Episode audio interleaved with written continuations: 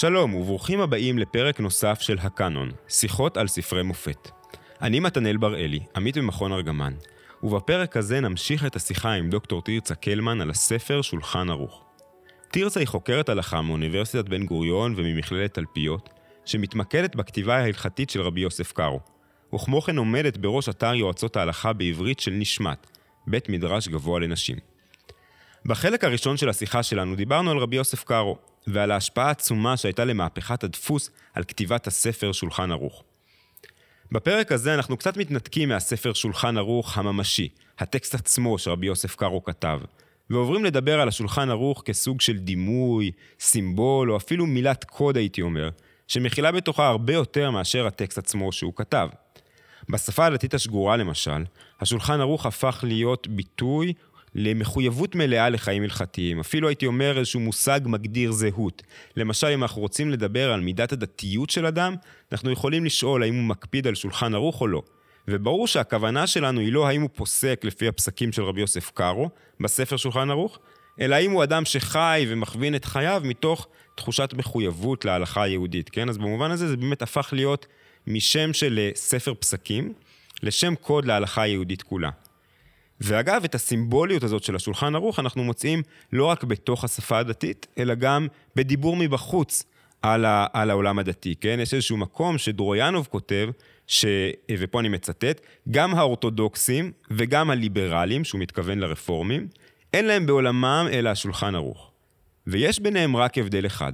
פרנסת נפשם של הראשונים היא שמירת השולחן ערוך, ופרנסת נפשם של האחרונים היא ביטול השולחן ערוך, כן? כלומר, באמת ברור שעבור הרבה אנשים השולחן ערוך היה איזשהו סמל לכל היהדות ההלכתית, הרבנית, זאת שבעת החדשה היו הרבה אנשים שביקשו לברוח ממנה, שראו אותה כקפואה, כיבשה, כן, אנחנו רואים את זה אצל כותבים מדור ההשכלה, אנחנו רואים את זה אצל כותבים בראשית הציונות, וברור שהקפיצה הציונית מהפלמ"ח אל התנ"ך, כן, באותם מחוזות של, אה, אה, של שלילת הגלות וכדומה, הייתה קפיצה שבעצם באה לדלג מעל אותו מושג של השולחן ערוך, של כל מה שהוא סימל אה, עבורם.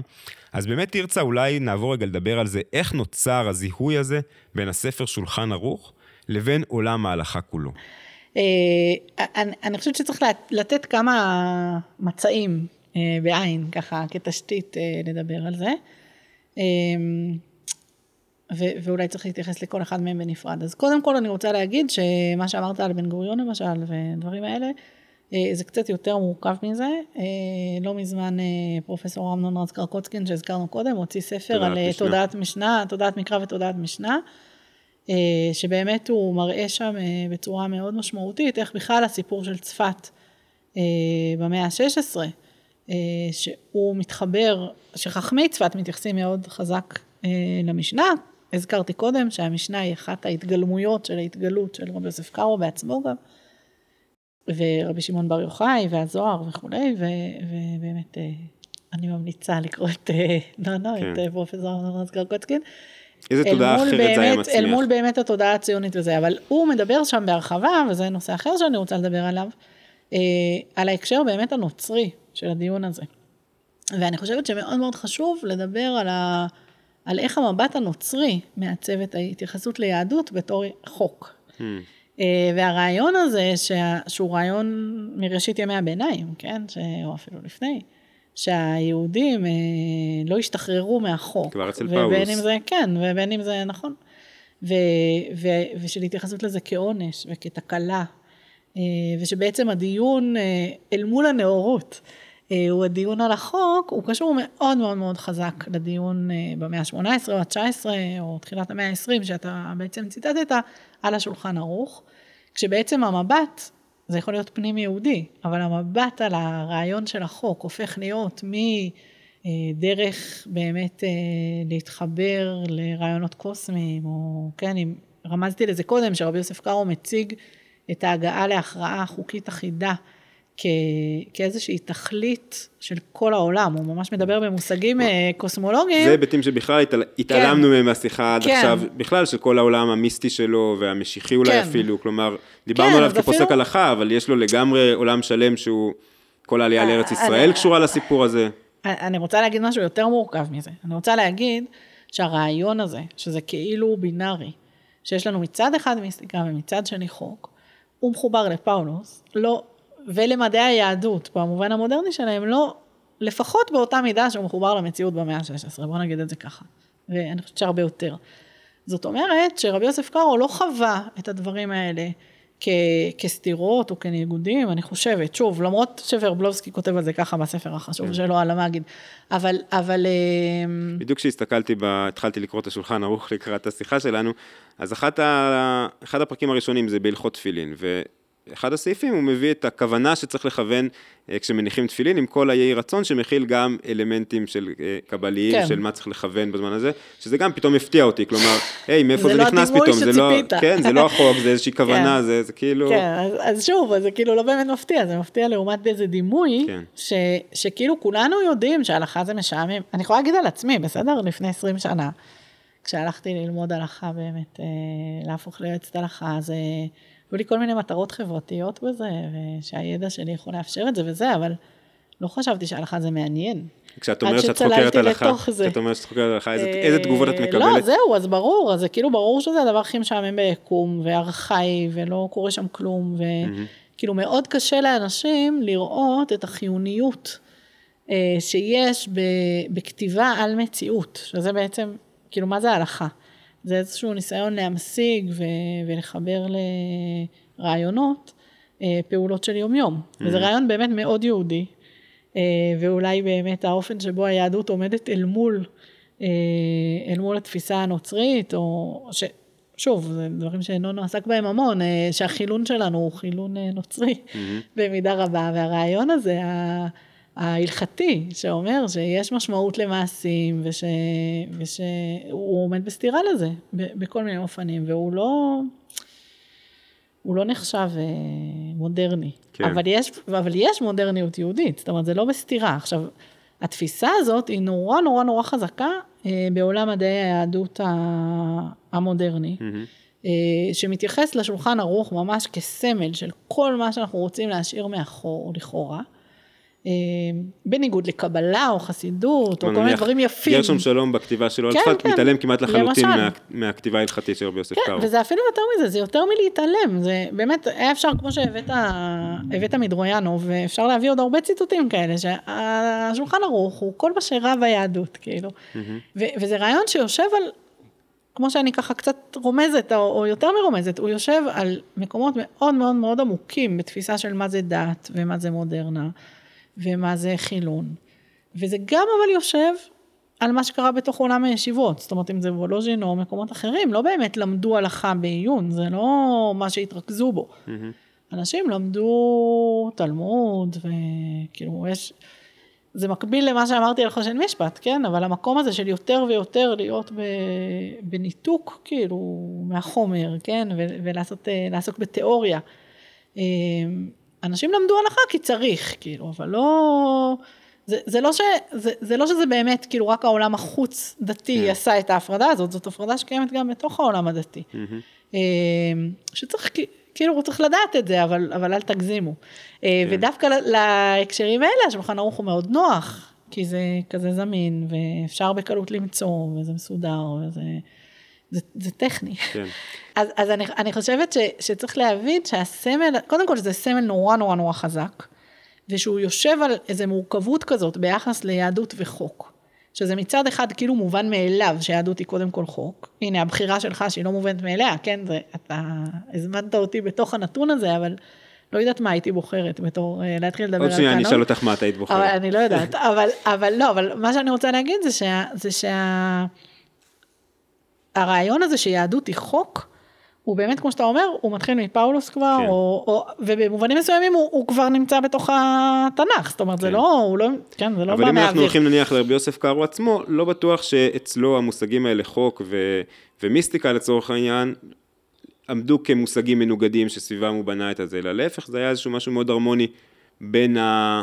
בין העולם המיסטי שלו לבין פסיקת ההלכה שלו, כלומר גם ההתגלויות המגיד, הן היו קשורות גם לכתיבת ההלכה שלו. כן, המגיד גם מדבר איתו על זה שהוא יצליח לכתוב, הוא יצליח להדפיס, הוא גם כן, יש שם את העניין הוא הטכנולוגי. גם זיהה את הסיפור של הדפוס. אה, כן, כן, זה מופיע שם ממש, אבל אני, אני כן רוצה רגע לדייק את זה ולהגיד שברור שיש הבחנה, כן, כמו שדיברתי על מה, מה המרחב הקנוני, כן, mm-hmm. על מה אנחנו מדברים, אז יש כל מיני ספרים שאני יכולה להוכיח, ו- ועשיתי את זה בדוקטורט שלי, כל מיני ספרים שאני יכולה להוכיח שיש לו אותם, mm-hmm. אם זה ספרות מיסטית או דברים אחרים, או הזוהר למשל, שהמון כתבו על כן. השימוש שלו בזוהר, בזוהר אבל... מה הוא ניסה להשיג בזה? אבל הקטע הוא שאם אתה מסתכל על המכלול ולא מסתכל על עשרות מקומות שהוא הסתמש בזוהר, אלא מסתכל על זה שיש יותר מ-1700 פרקים ובכל אחד מהם יש מלא פסקאות, כמה עשרות זה לא הרבה. Mm-hmm. אז, אז זה ספרות שהוא מכיר, אבל היא לא מוקד מרכזי של פסיקת הלכה אצלו. Mm-hmm. וברור שיש איזושהי הבחנה. אבל אני רוצה להגיד משהו, במקום להתייחס לבינאריות הזאת של מיסטיקה והלכה, אני רוצה להגיד משהו טיפה יותר מורכב על זה שיש תכליות אה, תיאולוגיות לצורך ההגדרה הרחבה אני אגיד, בעיסוק בחוק. זאת אומרת שהחוק נתפס כמעשה אה, שיש לו כל מיני רבדים ושהוא משמעותי קוסמולוגית mm-hmm.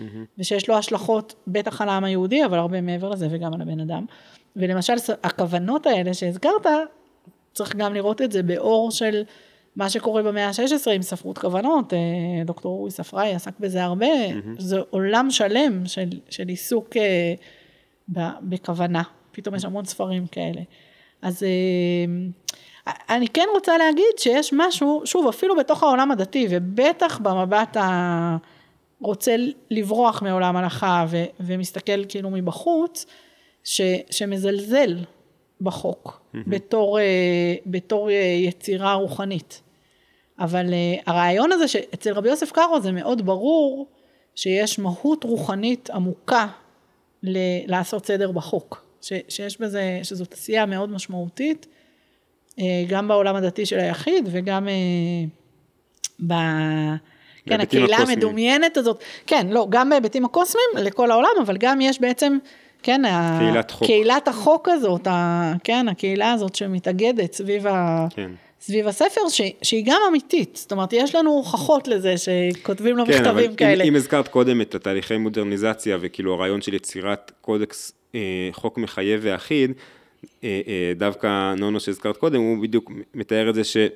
בדרך כלל זה היה מקושר עם טריטוריה, כלומר זה הזהות של חוק עם מדינה טריטוריאלית מסוימת, ופה יש משהו של יצירת אה, אה, קהילת חוק שהיא א-טריטוריאלית, כלומר שהיא עוברת גם בין נכון מעל מרחבים נכון. גיאוגרפיים שונים. זה נכון ולא נכון, בגלל ששוב, כמו שאמרתי, זה ברור שכן לתפיסה העות'מאנית של המרחב יש השפעה על איך שהרבי יוסף קארו מדבר עליו. Mm-hmm. כן, והם מנסים לכבוש את אירופה, כאמור, אה, הוא ראה את זה קורה, ממש באותם שנים. Mm-hmm. במקביל לזה שהוא כותב את הבית יוסף, הם מנסים להגיע לווינה. לאירופה. כן. Mm-hmm. הוא, כבר, הוא כבר כתב את הבית יוסף כשהם הגיעו לווינה. אמ, אז גם את זה צריך לזכור, וגם, אה, כן, יש את המרחב הזה של, המרחב היהודי הוא, הוא כלל, אה, הוא גלובלי, mm-hmm. עם איזה עוגן של ארץ ישראל, שהוא, שהוא באמת יושב בה, וכן, וברור שהיא מקום אה, אחר ויוצא דופן, כן. וכן, קורים פה גם עוד כל מיני דברים, למשל לא הזכרנו קודם, אבל רבי יוסף קארו מעורב אישית מאוד בניסיון לייצר סנהדרין מחדש, בסוף שנות ה-30. לחדש את השמיכה. כן, והוא אחד mm-hmm. הראשונים שסומכים אותם, והוא גם ממשיך לסמוך אחרים. Mm-hmm. וגם יש לזה עדים אה, בתוך הכתיבה שלו. ש... רק תגידי על זה עוד משפט. כן. לא, איפה את רואה את ה... לא, הוא כותב, הוא, הוא, בניסוחים שלו הוא כותב, אפילו אם הם לא סמוכים, אפילו אם הם כן סמוכים. כן, מתכוון, אבל מה, מה את מזהה בזה? את, את החתירה לריכוזיות, שוב, ליצירת איזה לא, מרכז לא, סמכותי? לא, קודם כל איזו תחושה שקורה משהו מאוד מאוד מיוחד. ואיזו יכולת להתחיל אה, חוק. Mm-hmm. גם, אה, שוב, אם נחזור לרוברט קאבר, כן, כותב לא המאמר הקטוע שלו, mm-hmm. לא, של משיחיות בחסות החוק, הוא המאמר שהוא היה באמצע לכתוב ויש לנו חצי ממנו. כן, ויצא בעברית גם תרגום שלו. כן. הוא, הוא עוסק ב, ב, בטקסט של, של השמיכה, והלוואי שהיינו יודעים מה הוא התכוון להגיד עליו מספיק, אבל כן, הרעיון הזה ש, שבעצם שתופס שלא תופס את זה כסתירה, שוב, אל מול המבט ה... הכאילו ניטרלי המחולן, שהוא, שהוא באמת מאוד נוצרי, שכאילו יש סתירה בין משיחיות וחוק, אז, אז זאת לא התפיסה של, של עולם ההלכה היהודית. ואני גם חושבת שחשוב, שוב, זה, זה דברים שקצת כתבתי עליהם, ש, שרבי יוסף קארו אמנם זאת אומרת, השמיכה לא עובדת, אבל לא נראה שהוא זרק את זה לגמרי. זאת אומרת, כשהוא עורך את הספר שלו בהמשך, הוא לא מוציא את האפשרות הזאת מתוך mm-hmm. הטקסט. אה, זה מרחף שם בתור אה, משהו שלא לא הצליח כרגע, אבל אה, כן. הוא איזו אפשרות פתוחה, אבל, אבל גם אמרתי את זה במובן שאני חושבת שהם חווים את התקופה שלהם בתור תקופה מיוחדת ומסעירה, כל וקורים פה עוד הסיפור של דברים. הארי וה... כן, לא, כן, הארי הוא זה כבר אחרי, כאילו, ורבי כן. יוסף קארו כבר זקן, ו... אבל, אבל, אבל, וכבר זה הרבה אחרי, אבל, אבל למשל דונה גרציה קונה את טבריה, ו... וקורים כל מיני דברים כאילו במקביל, באיזו תחושה שאפשרויות נפתחות באיזה אופן אחר. ולא בהכרח חושבים על זה, שוב, אנחנו אחרי המאה ה-19, ואנחנו, גם אנשים שמחויבים לשולחן ערוך רואים את זה בתור איזה מסע כאילו שעומד בפני נמצאים עצמו. באותו קונפליקט. כן, אבל, אבל זה, אני חושבת שזה לא הכרחי. ושוב, וזה שוב השולחן ערוך הזה בתור סמל, כן? כן. כש... אה, ככה, נספר עכשיו, למרות שאולי זה לא הרגע המתאים, אבל ככה קופצת לי דוגמה לראש, שלפני כמה שנים היה סיפור של אה, איזה חוק שרצו להעביר, אה, לחייב, שרצו לכפות הלכה אורתודוקסית במובן שבו הרבנות אה, קובעת על אה, שימוש במקוואות אה, בישראל, והייתה הצעת חוק שלא עברה, אבל שהוצעה. הונחה על שולחן הכנסת. הונחה על שולחן הכנסת, שהיה כתוב בה לגבי, בניסיון לכפות נוכחות של בלנית, אה, שהפסיקה תהיה לפי השולחן ערוך, וזה לא מה שכתוב בשולחן ערוך. בנושא הספציפי הזה, בלי זה לא קשר הלם- לשאלה ההלכתית, זה כן, לא אני הלם לא, את העמדות של לא ערוך עצמו. פה משהו, אני לא אומרת פה משהו בהגדרה הלכתית, אני, חושבת שאין ספק שלכתחילה אה, יש, יש עניין בנוכחות של בלנית, אבל זה לא מה שכתוב בשולחן ערוך בתור משהו מחייב, והם לא התכוונו לזה ככה.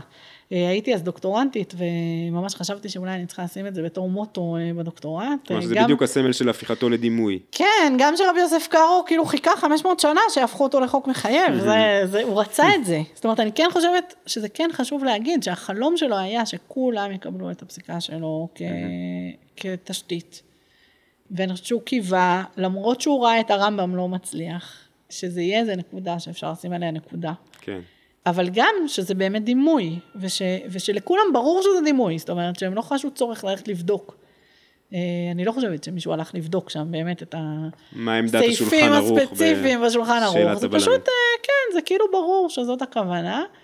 אז יש פה דימוי באמת הרבה הרבה הרבה יותר רחב, אה, שאני חושבת, שוב, אם לחזור לשאלה הראשונה שלך, של, של כאילו מה אתה מחפש כשאתה מחפש קנון, על מה, על מה אנחנו אז מדברים. אולי, אולי באמת זה הזמן אה, לחבר את הדיון הזה אה, לאיזשהו מבט רפלקטיבי, על ה, לעשות איזושהי רפלקציה על, ה, על המקום של הדיון הזה בתוך ההקשר של, ה, של ההסכת שלי, שקוראים לו הקאנון, כן, והוא באמת אה, עוסק אה, בספרי מופת, ועד עכשיו באמת בעיקר הבאתי ספרים מרכזיים, או אפילו מכוננים אפשר לומר, של התרבות המערבית, ומי שרוצה יכול לחפש ולמצוא בגוגל, כמו שאמרת, אה, רשימות של ה-Great Books, של הספרים הגדולים, כן, שמכילים יצירות פילוסופיות, טרגדיות יווניות, מחזות, יצירות ספרות, אפילו יצירות תיאולוגיות, הסומה תיאולוגיה של אקווינס, או הווידויים של אוגוסטינוס.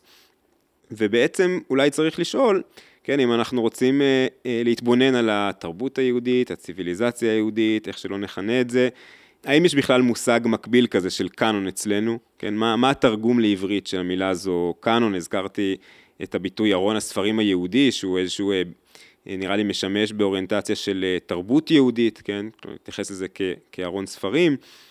אז נניח שקיים קיים מושג כזה, כן? אז איזה ספרים נכנסים לתוך הרשימה הזאת, איזה, איזה ספרים לא נכנסים, איזה ספרים נכנסים ראשונים, כלומר, מה ברור שיש שם, אז ברור שהתנ"ך יהיה שם לצורך העניין. אפשר לדבר גם על ספרים כמו, כמו המורה נבוכים, כמו הזוהר, שזה ספרים שאני מקווה גם לדבר עליהם אה, בהמשך. אבל אני בכל זאת חושב שאחד המדפים המרכזיים בארון הזה, ואולי, כמו שנראה פה, אולי אפילו הראשון, אה, חייב להיות מדף של, של החוק היהודי, של, של ההלכה. ו, ובמובן מסוים אפשר, אני חושב שאפשר לומר שה, שההלכה או החוק היהודי זה האלפא והאומגה של הקאנון היהודי, שזו אמירה שאפשר לחלוק עליה, אבל אני, אני, אני חושב ש, שאני מוכן אה, לעמוד מאחוריה. ו, ולמרות מה שאמרת קודם, אני רוצה כן אולי קצת לאתגר את זה, או להציג איזושהי אה, אה, וריאציה קצת יותר מורכבת של זה, שהמילה עצמה קאנון, כן, שזה כאילו המילה הלועזית של זה, היא שימשה בלטינית גם עבור מערכת חוק, כן, בימי הביניים באופן כללי, אז אנחנו יודעים שמערכת החוק באירופה הייתה מורכבת בעצם משתי מערכות חוק מקבילות, החוק האזרחי שנקרא ה-Civil Law, והחוק הקנוני, שזה היה מערכת החוק הכנסייתית, שבעצם זה מערכת החוק שחלשה על כל מה שקשור למערכת המוסדית והארגונית של הכנסייה והיחסים בין המאמינים לכנסייה וכולי.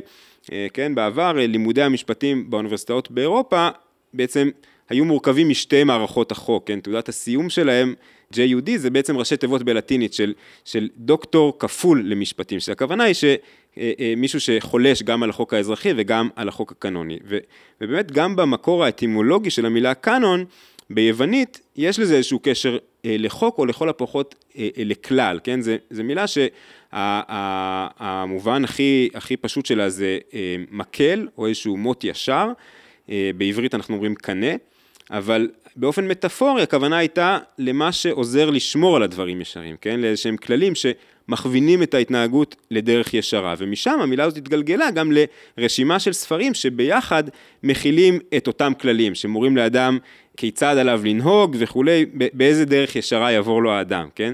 ולכן אנחנו רואים ש, שלא רק אצלנו הקאנון קשור בעצם גם לחוק וכללים, אולי בצורה פחות מחייבת, כלומר אולי זה לא כמו קודקס חוקים, כן? אבל כן התפיסה שאותו קאנון הוא לא סתם אה, יצירות מכוננות, אלא יצירות מכוננות שיש להם גם איזשהו היבט סמכותי, כלומר שהם כן גם, יש להם איזשהו מטען נורמטיבי שאמורות להכווין את האדם בעצם איך, איך, אה, איך עליו לנהוג.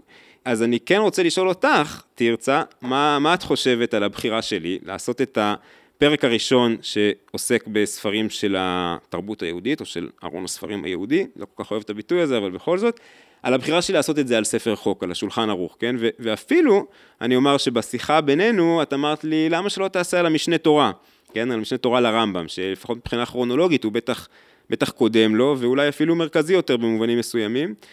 אה, ואני אמרתי לך ש, שלא, אמרתי לך שלא משתי סיבות, גם כי אצל הרמב"ם עדיין יש את השניות הזאת בין הרמב"ם כפילוסוף וכ, וכ, וכפוסק ומה היחסים ביניהם וכולי, שלא ניכנס לזה עכשיו, אבל גם בגלל הנקודה האחרונה שדיברנו עליה, שבאמת השולחן ערוך הוא הפך להיות הייצוג של ההלכה היהודית, כלומר, כמו שאמרתי מקודם, אנחנו לא אומרים האם הוא שומר רמב"ם היהודי הזה, אלא האם הוא שומר שולחן ערוך, ובמובן הזה רציתי ללכת לקצה, מהומרוס עד לשולחן ערוך, אז מה את חושבת על הבחירה הזאת? אני, אני חושבת שזה מאוד מעניין, אני חושבת שיש היבטים, לא סתם אני חוקרת הלכה, וככה ראשי ורובי בתוך זה, אבל, אבל אני חושבת ש, שבאמת אפשר להתייחס לזה בשני מובנים. יש את המובן מבפנים ויש את המובן מבחוץ. אה, אני חושבת שהשאלה של המקום של חוק בעולם, זאת שאלה מאוד מאוד מאוד גדולה, שמסתובבת, מרחפת בעולם כרגע. האם יש משהו מחייב, האם אפשר לקבוע נורמות, בכל תחום. מה מקור התוקף של הנורמות האלה? מה מקור תוקף של דברים, מה... האם זה לגיטימי שאני אגיד על משהו שהוא טוב יותר ממשהו אחר? כן, בעצם הרעיון הזה שאתה מדבר עליו, על הקאנון המערבי, אה, הוא רעיון, אה, אני לא יודעת, שוב, אם דיברת על זה כבר, אבל הרעיון הזה שכאילו יש דברים טובים יותר מאחרים. רעיון שנמצא תחת מתקפה, בוא נאמר ככה. כן, זאת שאלה מאוד מאוד מעניינת. זאת אומרת, אני, אני חושבת שהיא, שהיא מעניינת בפני עצמה, והיא גם מעניינת בתור ייצוג של העידן שאנחנו חיים בו. אני גם רוצה להגיד שזה לא במקרה, כן, שמחקר לא היה כמעט מחקר של הלכה עד השנים האחרונות, ופתאום עכשיו יש, וגם שלא כל אחד היה מציב את ה... אה, דוגמה שאתה עכשיו הצעת, כן, לשבת לדבר על שולחן ערוך, וגם השאלה של האם יש אנשים כאלה, אני מרשה לעצמי, בלי להכיר אותך מאוד, להגיד כמוך וכמוני, שנטועים אה, מאוד בעולם האקדמי ובמרחב המערבי וכולי, ובלי שהם זרקו את השולחן ערוך בדרך, אה, ויכולים להתייחס לזה במבט יותר רחב נגיד, ש, שלא רואה את זה בתור משהו בינארי, ש... למה אני צריכה לבחור, כן? Mm-hmm. וזה משהו חדש, אה, שלא כל כך היה בעולם, וגם עכשיו הוא די יוצא דופן. Mm-hmm.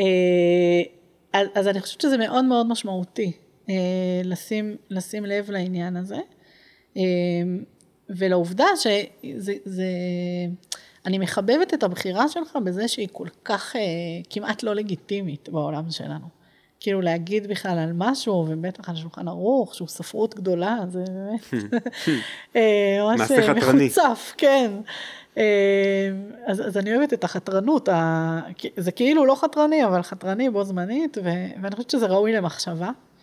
אבל אני כן חושבת שצריך להיזהר מהמקומות שבהם זה מבט מבחוץ. כאילו, שמדבר על זה בתור, אה, כן, היהודים האלה, התקועים בחוק, אה, או אולי משהו, באמת זה לא ספר, כאילו זה אף פעם לא היה ספר, כן. שיושבים וקוראים מכריכה לכריכה, שסיפרת לי שעשית את זה לקראת הפרק הזה בהסכת, אז באמת סחטיין עליך, אה, אבל באמת לא עושים את זה. אה, ואף פעם לא באמת עשו את זה ככה, זאת אומרת, חוץ מאולי אותם אנשים שקראו לפי הימים ש...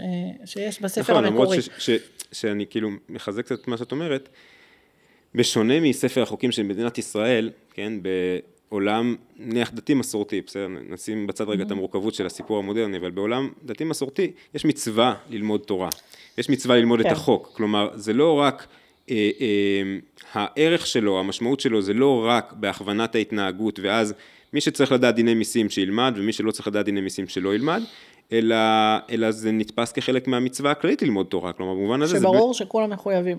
כן, כן. כן, אה, ברמה כזאת או ועכשיו אחרת. השאלה היא מה לומדים כן. ואיך בדיוק לומדים, אבל באופן עקרוני, באופן אה, אה, בסיסי, יש גם מחויבות ללמוד את החוק, גם אם אה, אה, לא בכדי לדעת מה לנהוג מחר, אלא כי זה המצווה ללמוד אותו. זה נכון, אבל כמו שכבר אמרתי קצת קודם, אז אפילו בתוך העולם המסורתי, ככל שאנחנו מתקדמים במודרניות, אז ככה פחות מקום יש ל- ללימוד ההלכתי במובנים מסוימים.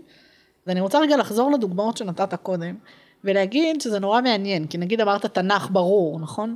אבל כולנו מכירים את הבדיחות על התלמידי ישיבה שלומדים תנ"ך כי הם מוזכרים בתוספות, נכון? לא באמת לומדים את זה. והשאלה של האם ללמוד תנ"ך, הייתה אחת מנקודות המחלוקת הכי רציניות בין עולם התורה החרדי והציוני דתי, ו...